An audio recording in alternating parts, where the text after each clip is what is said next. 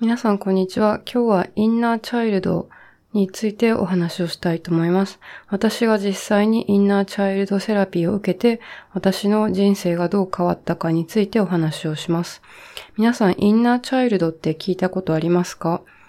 聞いたことある人もいるんじゃないかな。インナーチャイルドっていうのは子供の頃に傷ついた経験とか記憶から生み出された行動パターンとか思考パターンをまあ、大人になっても繰り返して、で自分大人の自分の人格形成に影響を与えてしまうっていうことのようです。で、例えば、子供の時、お兄さんばっかり褒められて、私は全然褒められなくて、で自分は褒められないダメな人間、価値のない人間っていうのが、こう、思考パターンとしてなってしまって、大人になってもそれを繰り返すとか、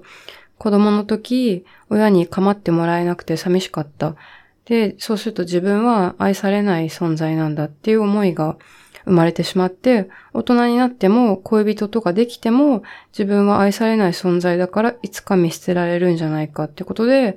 いつも不安になってしまうとか、まあ、あとは子供の時、親がすごい厳しくて、親の言う通りにしか行動できなかった、自分のやりたいことをやらせてもらえなかった人は、本当はこうしたかったのにっていう思いがありつつも、他人に合わせすぎてしまう。大人になっても他人に合わせすぎて、本当はこうしたいのにできない、辛いっていうように、なんか生きづらさを抱えているということですね。で、そんなインナーチャイルドを抱えていると大人になった時、例えば自分に自信がないとか、自分を愛せないとか、言いたいことを言えない、いつも孤独感を感じる、欲しいものを欲しいと言えない、人を信頼できない、生きている意味がわからない、家族とか恋人とか身近な人間関係を保つのが難しい、何をするにも不安、とか、まあそういった感情が、とか行動パターンが、日々の生活に出てきて、で、辛いんだけど、変えるのが難しいと。で、その根っこがもしかしたらインナーチャイルドにあるのかもしれないねっていう話ですね。で、受けようと思ったきっかけは、私の高校の友達が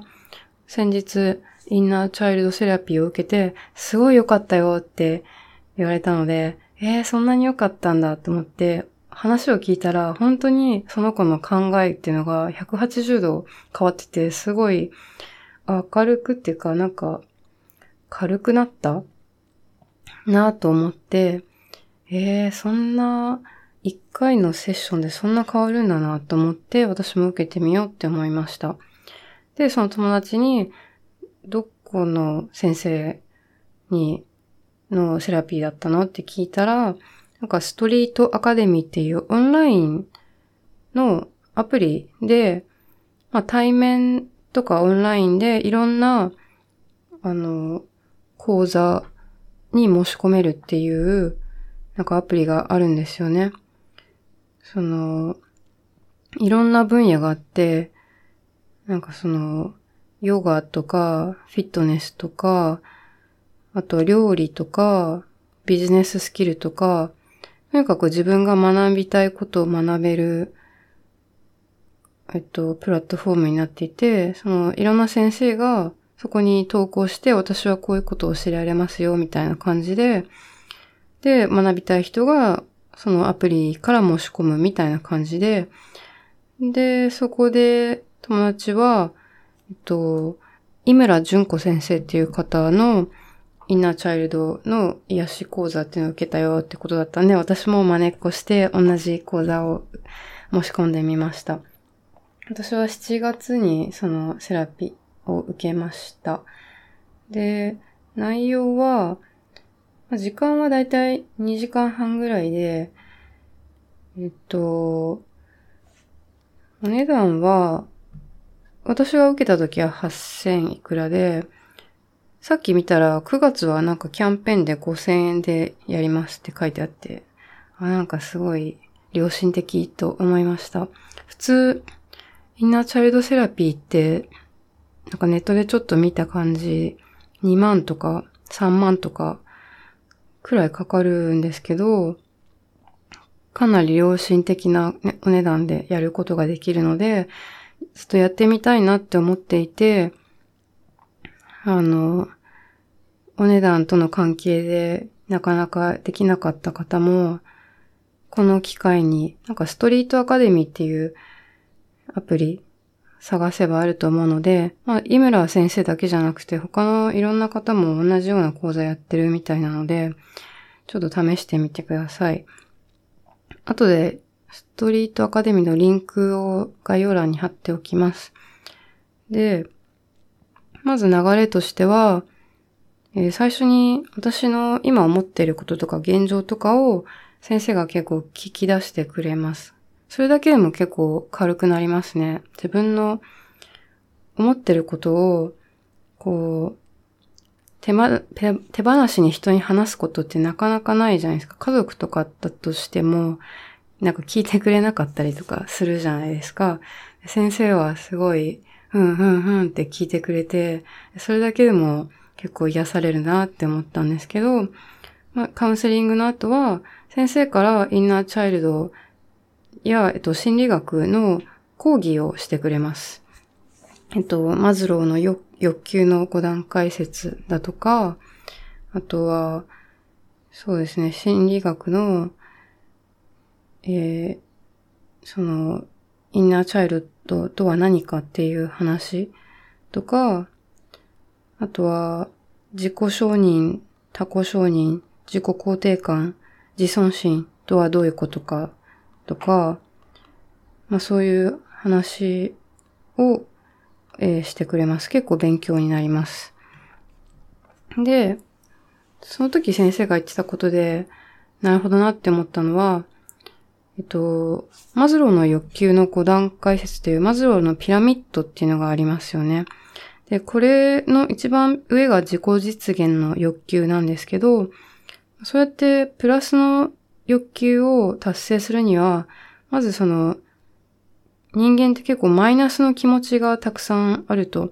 で、マイナスの気持ちをまずゼロにして、ゼロにした気持ちをさらにプラスの気持ちに持っていって、それで自己実現とかできるんだけど、マイナスの気持ちのまんまだとなかなか難しいんですよって。だからマイナスの気持ちをまずゼロ、ニュートラルな気持ちに持っていくためには、癒しっていうのが必要なんですっていう話をしてて、ああ、なるほどって思いました。で、えっと、その講義の後に、っと、実際にインナーチャイルドセラピーのセッションを行ってくれました。で、セッションは、えっと、先生が音差っていうそのチーンっていう音が鳴る、えー、なんだろう、ものを取り出してくれて、音差をまず叩いて、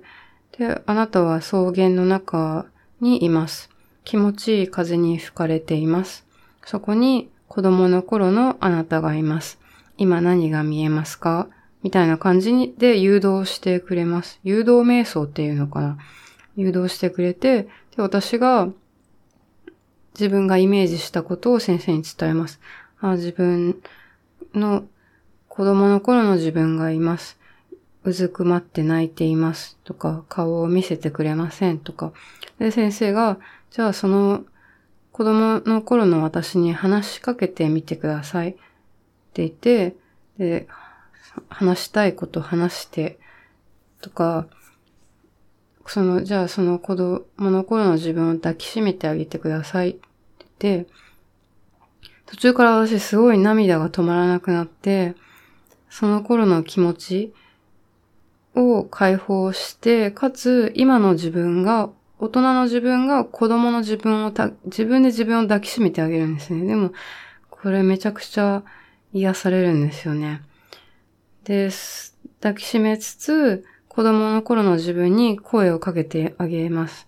悲しかったね。辛かったね。一人で嫌だったね、とか、未消化の感情をもう一回感じてあげて、それを自分が癒してあげるっていうことをやりました。その時私が気づいたことは、自分の傷ついたインナーチャイルド、何を傷ついていたって思ってたのか、その頃ね。全然自分でも忘れてたんですけど、な、どうやら自分は、私はこの世に存在してはいけない。なんかその、生まれてこなければよかったみたいな思いがずっと自分の中にあったみたいで、それがなんか根本的な自己否定にずっと繋がっていったんじゃないのかなと。で、それをに気づいて、で、まあ、親を許してあげる、自分も許してあげる、自分を癒して、さらに子供の頃の自分を自分が愛してあげる。っていう、この作業を、この2時間半のセッションの中でやることができました。で、先生が言っていたことで印象深かったのが、自分の過去を癒してあげるってことは、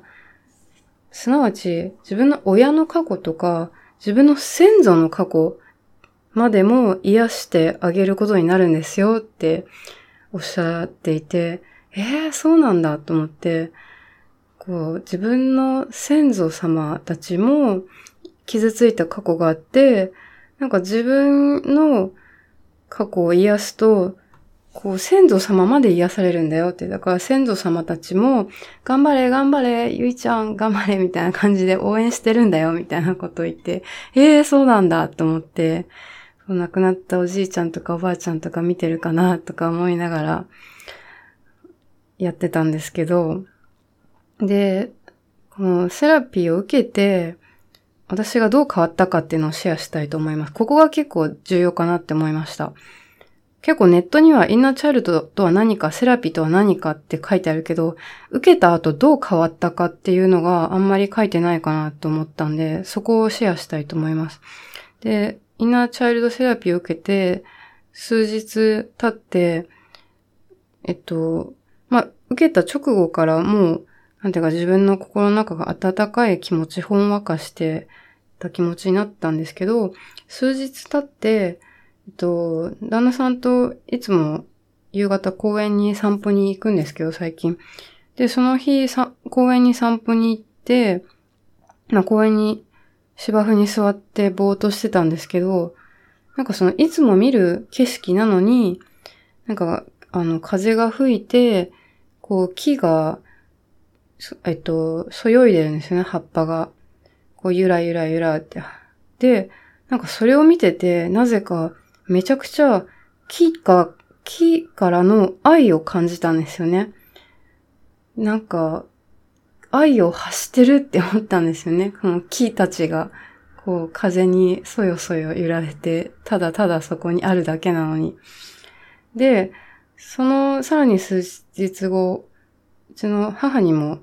久々に会ったんですけど、その時にも今までに感じたことないくらい母からの愛を感じたんですよね。で、っていう風になんか自分の見える世界がなんか愛おしく思えるようになってきたんですよね。で、多分自分今まで結構母への辛い思いとかを抱えていたのをこう癒してあげただけで、なんか人生こんなに見方が変わるんだって自分でも結構びっくりしました。